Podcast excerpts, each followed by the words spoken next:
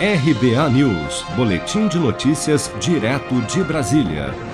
Após reunião com lideranças partidárias nesta quarta-feira, o presidente da Câmara dos Deputados, Arthur Lira, disse a jornalistas que soluções em torno da tributação sobre os combustíveis, na tentativa de reduzir os impactos dos valores finais para o consumidor, já estão sendo debatidas no Congresso. Foi uma reunião com bastante amplitude de ideias para combater um problema que está claro e iminente para todo mundo. Ninguém está satisfeito com a composição dos preços de combustível. E todos nós sabemos das responsabilidades de como a, a Petrobras realiza com o valor do dólar e com o valor do petróleo.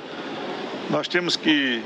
E foi boa a fala, porque muitos liberais de São Paulo saíram né, do endereço e começaram a discutir o assunto, que é um assunto também nós não podemos dizer que o ICMS é quem puxa o aumento, mas ele contribui de sobremaneira para que, com alguns excessos, o combustível fique muito mais caro.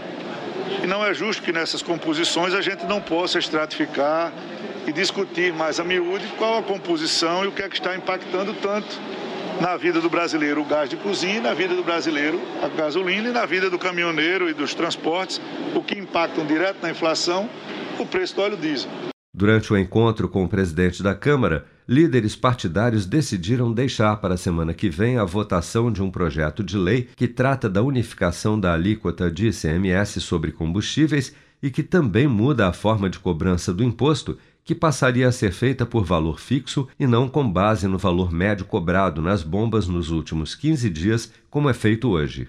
Os parlamentares querem um tempo maior para estudar o projeto porque também analisam outras propostas que ajudam a controlar os preços, como a criação de um fundo compensador que poderia reduzir as oscilações quase diárias nos preços dos combustíveis.